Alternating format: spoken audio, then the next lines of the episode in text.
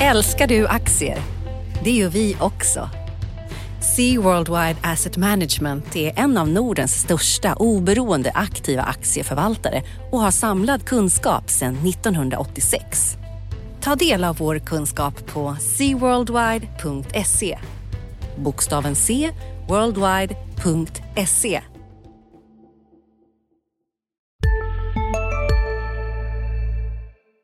Analyspodden presenteras idag av Blackrock. Blackrock är en kapitalförvaltare med målet att hjälpa fler och fler att uppnå finansiellt välmående. Blackrocks kunder är alltifrån företag, banker och tradingplattformar till privatpersoner runt om i världen. Blackrock har ett brett utbud av produkter. Alltifrån traditionella fonder och iShares ETFer till alternativa investeringar. Gå in på blackrock.com för att läsa mer. Analyspodden från Dagens Industri.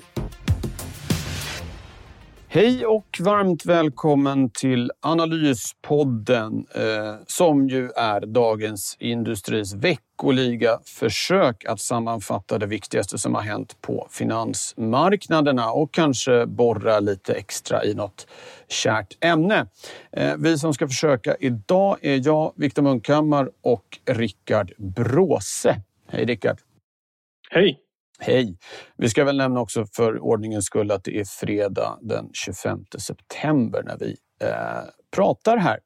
Eh, och Rickard, det har varit en eh, ganska händelserik vecka får man säga. Eh, från min sida bordet, det vill säga makrosidan, så har det ju varit eh, jätteintressant med massa centralbanker som har lämnat besked. Vi har fått eh, preliminära inköpschefsindex för Europa. En budget som ärligt talat inte känns eh, jättehet. Eh, och på din sida bordet, då, börsen, så har det ju varit två introduktioner som du skrev om och eh, eh, tyckte man skulle teckna den ena men inte den andra. Och över alltihopa så har det ju hängt eh, eh det här mörka kinesiska molnet i form av Evergrande, den här eh, enormt skuldsatta eh, eh, bostadsbyggaren som eh, det är fortfarande lite oklart eh, hur den kinesiska regimen egentligen ska hantera det där. Är det en korrekt sammanfattning av det vi behöver ta upp? Ja, förutom det sista du sa, att det är lite oklart. Det är väl totalt, eh, totalt oklart hur, hur Evergrande kommer spela ut och hur regimen kommer hantera det där. Men det kanske vi får möjlighet att återkomma till. Mm, där har vi lite olika uppfattning eh, tror jag. Det kommer vi säkert få eh, möjlighet att återkomma till. Vill du börja med, med, med börsen? Citec och Ryds Bilglas höll jag på att säga. Carry Group som de heter numera.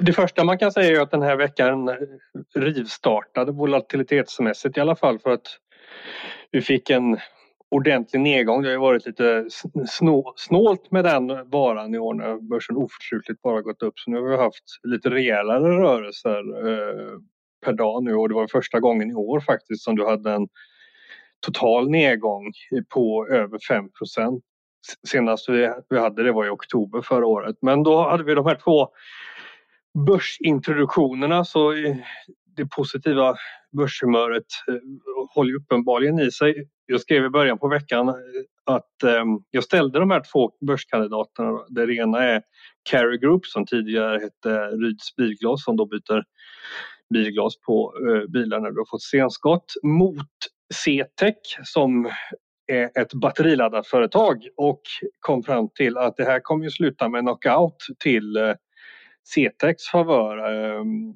så det var en eh, teckna, teckna, teckna och behåll rekommendation på CTEC och en eh, teckna inte på Carry Group. Carry Group kom igår på torsdagen och den, jag tror att den stängde upp till slut. Eh, 20 procent eh, räknar man på eh, snittkursen under dagen så de, de, som liksom flippade aktien första dagen kunde räkna hem 14 procent så att eh, grattis till dem eh, får man väl säga nu, idag så, så kom CTEC och den, den är upp ungefär eh, 100 procent nu när vi, när vi sitter och, och, eh, spelar in. Vi får väl se vad det där slutar men om eh, det här om det håller i sig som det gör nu så kan det här bli liksom en av de bästa eh, första dags flippar historierna som har varit eh, under många, många, många, många år i alla fall. Men och man kan, nog, man kan liksom skoja då om att, att aktien är upp. Det, det, det känns inte riktigt kanske sunt när någonting poppar 100% dag ett. Men så som jag ser det så har det ju fortfarande Alltså räknat på redan, redan på nästa år så blir jag inte förvånad om det är i det här läget CTEX som har den lägre multipeln på rörelseresultat. Så, att du, så även om det kanske ser ut som någonting har rört sig jättemycket så tycker jag ändå att det är mer märkligt i mina ögon att Carry Group stängde upp 20 procent än om eh, CTEX stänger upp 100. Även om det kanske, det kanske låter provocerande för en del. Men, eh, Om man läste din text så förstår man ju, förstår man ju det som ju mm. finns på di.se för den som vill ta del av det. Här kan vi väl nämna också, Rickard, att när vi, eh, vi, som tur är inte jag som sysslar med det, men ni som skriver sådana där teckna, teckna inte och så vidare. Det är ju inte precis första dagen det handlar om, utan det är ju lite längre sikt eh, än så. Eh, så att eh, tidigt att utvärdera. Absolut. Och, och, och, jag tror att om vi utvärderar det här 2025 så skulle jag bli mycket förvånad om det är de som köpte CETEC liksom här första dagen som kommer sämre ut än, än, än eh, uh, Rydsgänget eller Carry Group-gänget. Uh, men det återstår ju att se. Du har, du har liksom stort osäkerhetsmoment i uh, laddstolpsdelen då för CETEC. Många som ska försöka slå sig in på det området eh, och det är ju helt omöjligt liksom att veta vilka aktörer som till slut kommer bli segrande även om det ser liksom Även om CETEC har ett väldigt bra utgångsläge ehm, så ska det ju liksom realiseras också. Ehm, men fortsatt positiv till eh, Cetec. Ja, bra.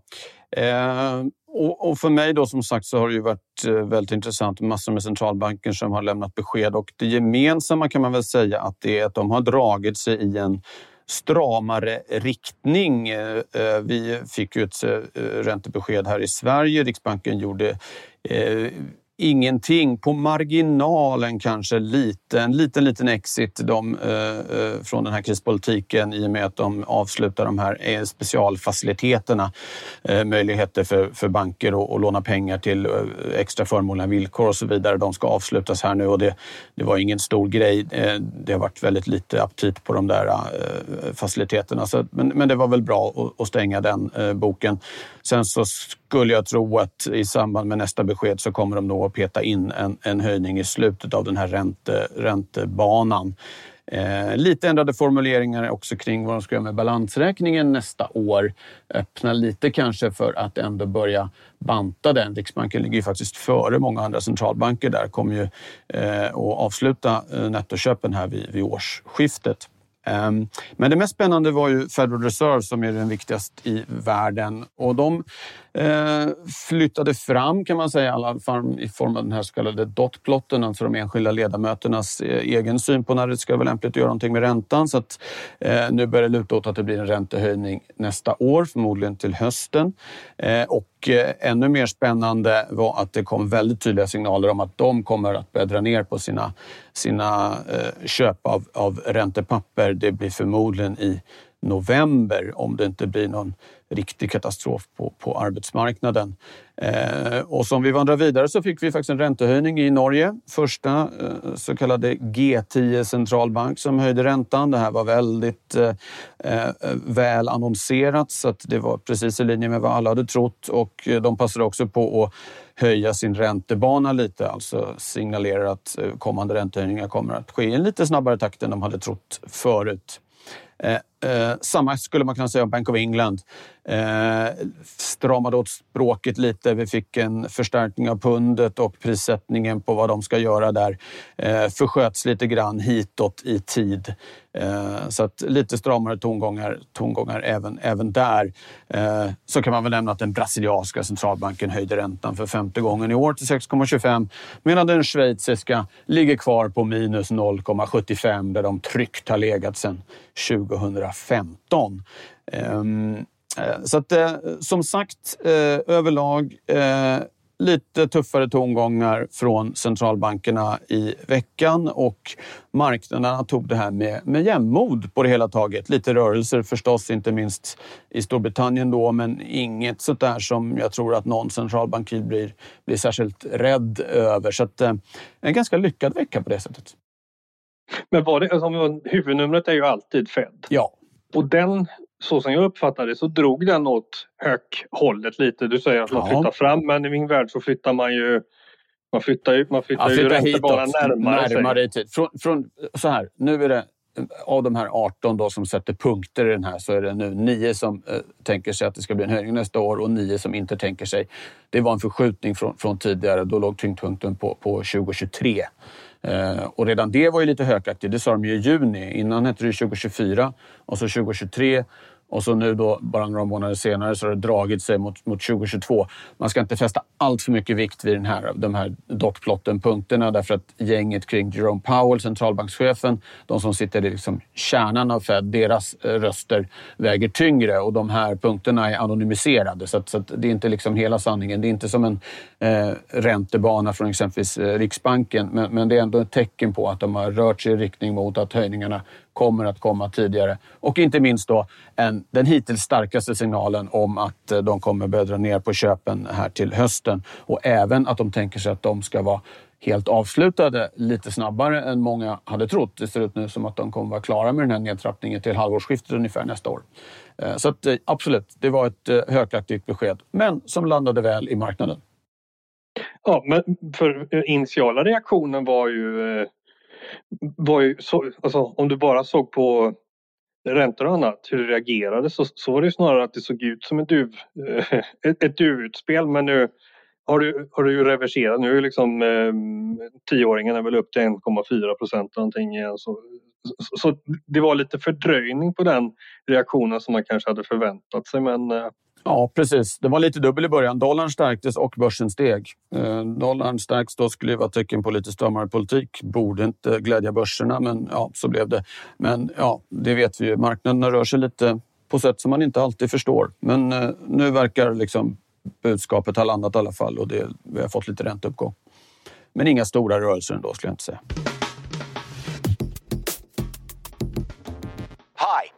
Wright brothers, and we'd love to pitch you our little idea. Imagine traveling like a bird, but without feathers, with wings like a bird, so no need for your legs. We're calling it the aeroplane.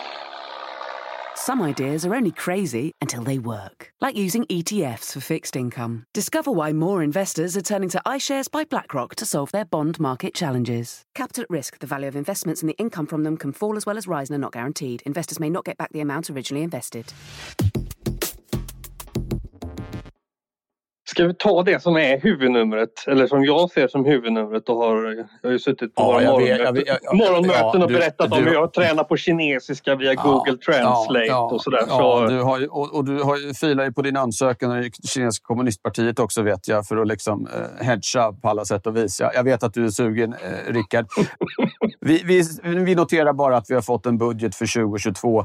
Eh, allt i princip var ju känt. Eh, det var eh, lite till alla eh, och eh, ofinansierade utgifter för ungefär 1,5 procent av, av eh, BNP. Men då kastar vi oss över Evergrande. Eh, Rickard, scenen är din. Jag vet att du har mycket att säga. Ja, var börjar man egentligen? Det här... You tell me. För det här är ju någonting som har stått på långkok under mycket lång tid. Kinas, ja. Kinas fastighetsmarknad och, och liksom mak- tittar du på makronivå så är detta ingenting som egentligen borde komma som en överraskning. Alltså enda sättet som det kan komma som en överraskning att det kan bli en grej är väl om du inte har varit uppmärksam skulle jag säga för att varningsropen för både för, för både fastighetsutveckling i Kina och då inte minst för den här äh, jätten Evergrande har ju hängt med under många, många, många år. Ja, det är väl 15 år i alla fall man har pratat om den kinesiska äh, skulduppbyggnaden och fastighetsmarknaden. Ja, precis. Men, men om man tar, tar det liksom så du har haft en kraftig kreditexpansion i Kina. Du har haft fastighetsutveckling, bostadsbyggande som har varit en väldigt stor del av BNP, alltså som har varit en inhemsk tillväxtmotor i Kina. För ett år sedan ungefär så sa eh, eh de som bestämmer i Kina, som är ett gäng eh, farbröder kan man säga, eh, födda mellan 55 och 50 ungefär eh, är de ofta. De satte kan man säga egentligen kovenanter för den här typen av bolag där de sa alltså skuldsättningsmål där de sa, bland annat att du ska ha en skuldsättningsgrad på 70 procent. De här tre röda linjerna som annonserades i slutet av förra sommaren? De tre röda linjerna som nu alla då är experter på men som redan har, har hängt med ett år. Ehm, och de är ju inte drakoniska på något som helst sätt egentligen. Jag tror att om du hade kört dem på eh, börsbolagen så hade du nog då, då hade liksom alla klarat av att möta det paketet. Men det har ju inte alla gjort i Kina och då har du den här jätten Evergrande som har de här 300 miljarder dollar i total skuld. Då ska man komma ihåg att när man pratar om det så fastighetsutvecklare sitter ju i kassaflödeskläm kan man säga. Så att det är ungefär hälften av de här 300 är ju skulder till, eh, till leverantörer. Ehm. Ett, ett perspektiv på de 300 miljarderna dollar, det är ungefär 2% av Kinas BNP. Eh, det, är bra att ha med sig också. Så man, det, liksom, det är enorma summor men det är 2% av en väldigt stor ekonomi. Så det, det är en rejäl kluns. Det är en rejäl kluns. Jag vet inte vad Sveriges BNP var 1990 med Sista dagarna nu på vårens stora season sale. Passa på att göra sommarfint hemma, både inne och ute. Och fynda till fantastiska priser. Måndagen den 6 maj avslutar vi med Kvällsöppet i 21. Välkommen till Mio. Har du också valt att bli egen? Då är det viktigt att skaffa en bra företagsförsäkring. Hos oss är alla småföretag stora och inga frågor för små. Swedeas företagsförsäkring är anpassad för mindre företag och täcker även sånt som din hemförsäkring inte täcker. Gå in på swedea.se företag och jämför själv. Den hade nog skulder på 3 miljarder svenska kronor då. Eh, det får vi ta någon annan gång kanske. Ja. Nyckelparallellerna lägger vi åt sidan. Ja, vi gör en specialpodd om det kanske. Ja. ja. Så att du har det här problemet, du har en likviditetskris och jag tror att problemet blev uppmärksamheten ökade när du hade Huarong som är ett huvudsakligen statsägt finansbolag. Det är problemkreditshanteringsföretag i Kina där, som ägs till största delen av staten men då är även eh, västerländska ägare involverade. När de hade problem och det tog väldigt lång tid, det tog flera månader för dem att finansiera upp det från statens sida. Så Finansdepartementet har liksom problem att, att backa sina, sina egna businessar så blev man nog ännu mer orolig för vad kommer hända med, med Evergrande i så fall. Och, och, och än så länge har, har det inte kommit något räddningspaket och jag tror, att, jag tror att det är väl kanske här vi skiljer oss åt en hel del. Och, och, och det är inte konstigt att man kommer till olika uppfattningar för att Kina är ju svårgenomträngligt, inte transparent och man vet det kommer inga svar förrän svaren kommer.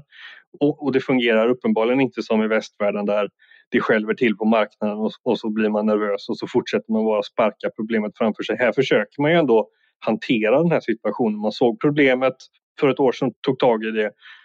Detta blir ju liksom ett symptom på det där. Men jag är inte helt säker på att det där kommer att räddas på ett sätt som är ja, som man bara går vidare från utan några som helst problem. Utan, och det har pratats mycket om att det ska vara ett nytt Lehman moment. Men det, det tror jag inte det heller utan det, du måste se det som är nog att du kommer att få en kraftig sättning i, i den, det som har varit tillväxtmotorn. Och i sin tur då i min lilla värld, Stockholmsbörsens bolag, så kommer det synas där förr eller senare. Och i vissa fall blir det mer uppenbart Alimak eh, till exempel som har um, bygghissar. Vertikala transportlösningar, Rickard. Okej, okay, bygghissar. Ja, vertikala transportlösningar, ja. Av olika slag. Det, det, är även för vindkraft och det är sådana som sitter på skyskrapor. Ja, det, de har några olika ben. Men Kina, största marknaden. Naturligtvis, de sitter nog inte och, jublar för närvarande. Jag tror ju att det här kommer att vara någonting som kommer att vara det nya temat som kommer att dominera. När, när man, när man som stjärns, har tittat in i sitt kaleidoskop så har det varit bilden du har sett där nu senaste kvartalen har föreställt komponentbrist och, och, och, inflationstendenser och väldigt mycket frågor om vem som kan, när du kommer kunna kompensera för det genom egna prishöjningar och pricing power har, har varit liksom ett ämne som har blivit kanske viktigare. Nu tror jag att man skru, kommer skruva på det här kaleidoskopet och den nya bilden kommer att vara ett inbromsande Kina och sen får vi se hur långt det, liksom, hur hårt kommer det slå för att det, man ska nog inte se det som så här binärt antingen är det Lehman eller så är allt frid och fröjd som jag tror min grundkritik riktar sig mot utan det är mer definiera vad som är temat. Sen har jag inget svar på hur hårt det kommer slå.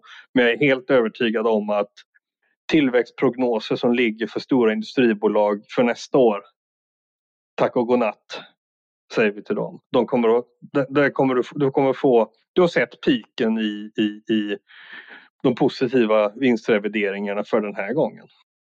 Ja, min, min syn är så här, om man liksom backar lite, så, så, sen ungefär tio år tillbaka försöker Kina komma bort från den här tillväxtmodellen som har byggt väldigt mycket på investeringar eh, i så kallade broar till ingenstans eller för den del kåkar som ingen vill bo i. Det har ju cirkulerat eh, klipp på när ett antal skyskrapor liksom jämnas med marken eh, för att ingen flyttade in. Eh, sen varje gång det har blivit något problem så har regimen sett sig tvungen att ändå skruva på den här kreditkranen igen. Därför att det yttersta målet är att sitta kvar vid makten och det bygger på att arbetslösheten är låg och att folk får det bättre materiellt. Men riktningen är ändå att komma bort därifrån. Och Xi Jinping eh, eh, skrev i någon sån här eh, partiets tidskrift för mera filosofiska betraktelser av politiken ungefär att eh, skilde på vad han kallade äkta tillväxt och någon slags eh, fiktionstillväxt. Och det har väl tolkats som att eh, om man tänker att hälften av det vi har sett i Kina är, är så att säga, riktig tillväxt, hälften är sånt som har kommit för att man har med hjälp av eh, kreditkanalen skapat eh, förutsättningar för att det har gjorts massa investeringar i saker som då kanske i slutändan inte behövs. Som exempelvis många av de här husen som Evergrande eh, har byggt. Då. Eh, så att jag tror som du att man ska absolut utgå från att den kinesiska tillväxten kommer eh, bli eh, långsammare. Den processen är vi ju redan i. Jag menar, det är inte så länge sedan det handlade om tal på 10-12 procent per år. Nu är det officiella målet 6 procent kan mycket väl bli, bli lägre än så. Eh, men just eftersom en liksom, att bara släppa Evergrande helt och hållet skulle ge såna otroliga återverkningar på eh, inte minst folks besparingar. De har ju sålt sparprodukter till, till massa vanliga privatpersoner. Sådana som har lagt upp handpenning för lägenheter som nu inte byggs och så vidare. Eh, det finns för stora liksom, politiska risker med att, att eh, släppa det vind för våg. Så jag tror att det blir någon typ av lösning där några halvoffentliga bolag kommer ta en del av det här. Eh, eh, smällen kommer spridas ut. Men det de också vill göra är ju att statuera ett exempel. För de vill ju inte ha mer av det här att eh, den här moral hazard då, som det heter, att man hela tiden ska utgå från att någon annan kommer plocka, upp, plocka ut notan. Så det är en ganska svår balansgång för dem att se till att vanligt folk inte drabbas, i alla fall inte allt för hårt. Och samtidigt se till att, att eh, på något sätt visa att så här kan vi inte göra i, i framtiden. Och det är väl där de står och, och, och, och velar nu. Eh, exakt hur det här ska lösas, jättesvårt såklart. Men, men någon typ av mellanväg där är, är väl det jag, jag tror på. Eh, och med, med Eh, Eh, effekter. Jag menar, Kina har ju varit den eh, största bidragande faktorn till den globala tillväxten vi haft de senaste 20 åren.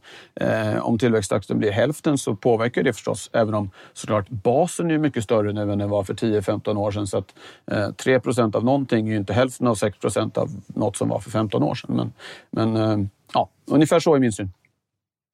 Ja, men, men, men den synen rymmer ju också liksom, hur kommer du på något sätt kommer ju Evergrande att hanteras. Det, det, det måste, och de befinner sig i en likviditetskris. Och vad gör man då? Jo, du måste sälja tillgångar. Och vad händer när du har en situation där saker ska, måste säljas när priser faller? Ja, men vad, så det som kommer att hända måste ju vara att du har kanske starkare aktörer som blir statligt uppback, som är statligt uppbackade som kommer att ta hand om mer. Men för, för det tror jag inte att de... Det är nog ingen som har lust att köra ner bostadsmarknaden i, i diket fullständigt heller eftersom det är en sån enormt stor liksom, förmögenhets... Alltså en sån stor del av den, den kakan för, för eh, hushållen. Så det skulle kunna, det kan man ju tänka sig att det skulle kunna leda till viss oro som man nog inte vill ha. Men och, och hela den här situationen spelas ju ut nu i ett läge där den här regimen är men, ganska tydlig får man säga. De sätter ner foten lite här och där. Folk får enkelbiljetter förmodligen till någon form av Gulag. Eh, och det kommer nog, vad kommer att hända med de här som har suttit och sålt Ponzi-produkter i Evergrande och använt pengarna till att dela ut till, någon, till en tidigare investerare? Alltså det, det man har läst om i Financial Times och, och det slaget, eller de inslagen de personerna kommer, kommer kanske inte komma undan sådär eh, strålande bra kan man ju också gissa. för det är ändå någon form av, av eh, kommunistdiktatur som är, kan vara betydligt mer hårdhänt än eh, vad västerländska länder förmodligen kan vara. Men det är också tillbaks, vi är ju liksom i samma problem. Vad, hur mycket QE krävs för en inkrementell procentenhets BNP-tillväxt här då? Alltså, mm, du pratar om avtagande marginalnytta. Trevligt. Nej, men, om man säger så här då. Um, vem är bäst av Kina på att desarmera en kreditdriven spekulationsbubbla eh, eller Fed och ECB på att vara planekonomer via penningpolitik. Ja, det får vi väl se. Uh, man kan väl se. Ja, men om du lyfter ja, blicken, ja, men... vad... Det, alltså, om vi ska liksom slutföra det här. Nu går vi in liksom, nu, nu blir det, nu blir det, liksom, nu blir det abstrakt och eh, fritt flygande tankar. Men om du lyfter blicken tio år. Vad är den största risken för att få se som ett svart svan-scenario är det att du får en kris i Kina och det spelar ut, eh, världen går in i någon form av lågkonjunkturscenario och sen så ja, är det som det har varit igen. Och, eller är, är, är det en större risk att Kina visar sig hantera den här krisen allt för väl återgår till liksom väldigt hög till... Alltså i något läge, om du har någonting som växer dubbelt så fort som någonting annat så kommer du till en punkt någon gång i framtiden där den enheten blir väldigt, väldigt stor. Mm.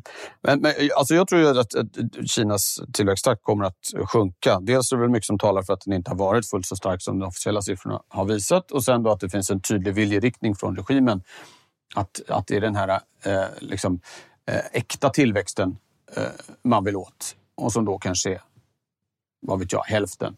Vi har också en demografisk faktor i Kina eh, andelen som är, av befolkningen som är i arbetsför ålder har ju minskat sedan tio år tillbaka. Eh, för allt fler äldre och så vidare.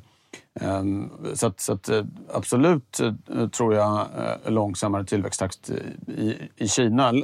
Lägre men så att säga, kvalitativt bättre tillväxt är väl det man får hoppas på. Vilket också som jag har tolkat det är, är regimens mål.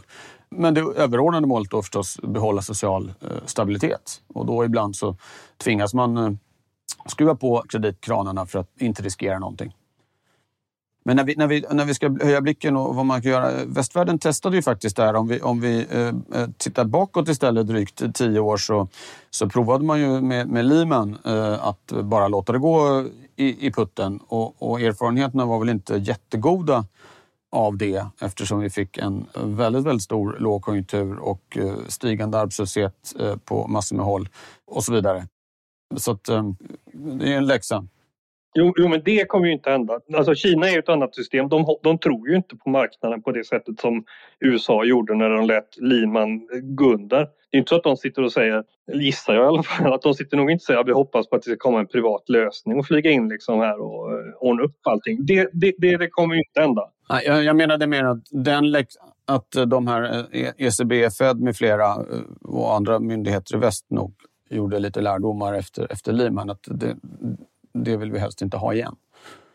Ska vi kanske sätta punkt där, Rickard? Jag tror vi får återkomma till Evergrande. Annars blir det en väldigt lång eh, podd här för lyssnarna. Eller är det mm. något väldigt viktigt? Eh, någonting kan vi väl säga om nästa vecka också kanske? Mm. Mer Evergrande lär det väl bli, men är det något annat du vill lyfta fram som man ska hålla ögonen på? Ja, sen har vi ju vårt kära H&M kommer med rapport vet jag nästa vecka och då är det även en kapitalmarknadsdag från Hexagon som väl är en av de här mest uppenbara eh, Kina, alltså om du, ska, om du skulle nämna tre storbolag i Norden som eh, inte jublar över att Kina, om Kina skulle krackelera så är ju Hexagon och, eh, ihop med kanske Kone och något mer eh, de, de man, man, nämner och de har kapitalmarknad. De, de kanske inte, den har de ju inte för att prata Evergrande utan de har gjort ett jätteförvärv här som kommer att man har ju suttit och väntat på att Ola ska slå till igen med, med, med ett storförvärv och, och det kom ju här tidigare i år. Så det, det är nog dit blickarna kommer att riktas. Men det blir intressant. Det är ju, det är ju ett av bolags, börsens, Stockholmsbörsens absolut mest fascinerande, fascinerande bolag skulle jag säga. Så att det kommer hända med. Och Evergrande tror jag då eh, kommer vara eh, det stora temat som kommer att hänga kvar här över i vinter. Mm, mm. Eh, bra. Eh, från min horisont och så kommer det en KI-barometer och det blir intressant. Det är den bredaste mätaren eh, på tillståndet i, den svenska konjunkturen. Eh, och eh, även eh, inköpschefsindex. Vi fick ju preliminära sådana från eh, euroområdet och Tyskland och Frankrike nu i veckan och de visade att Eh, farten har sjunkit eh, medan eh, priskomponenten har eh, stigit. För euroområdet var det högsta noteringen på 21 år för insatsvaror. Så att, det skulle vara förvånande om inte KI-barometern backar lite grann. Den har ju varit uppe på rekordnivåer så att den, den kommer nog fortfarande vara väldigt stark. Men lite, lite, lite svalare temperatur i återhämtningen, vilket jag skulle säga är helt eh, i sin ordning. Men den, eh, den blir intressant, liksom då inköpschefsindex. Det är nästa vecka det. Uh, ska vi tacka för idag och stänga butiken kanske? Eller? Det gör vi. Ja. Trevlig helg får vi önska alla ja. lyssnare. Tack alla som har stått ut med oss. Ha det gott! Analyspodden från Dagens Industri. Programmet redigerades av Umami Produktion. Ansvarig utgivare Peter Fellman. Analyspodden presenteras idag av Blackrock. Blackrock är en kapitalförvaltare med målet att hjälpa fler och fler att uppnå finansiellt välmående. Blackrocks kunder är alltifrån företag, banker och tradingplattformar till privatpersoner runt om i världen. Blackrock har ett brett utbud av produkter. Alltifrån traditionella fonder och iShares ETFer till alternativa investeringar. Gå in på blackrock.com för att läsa mer.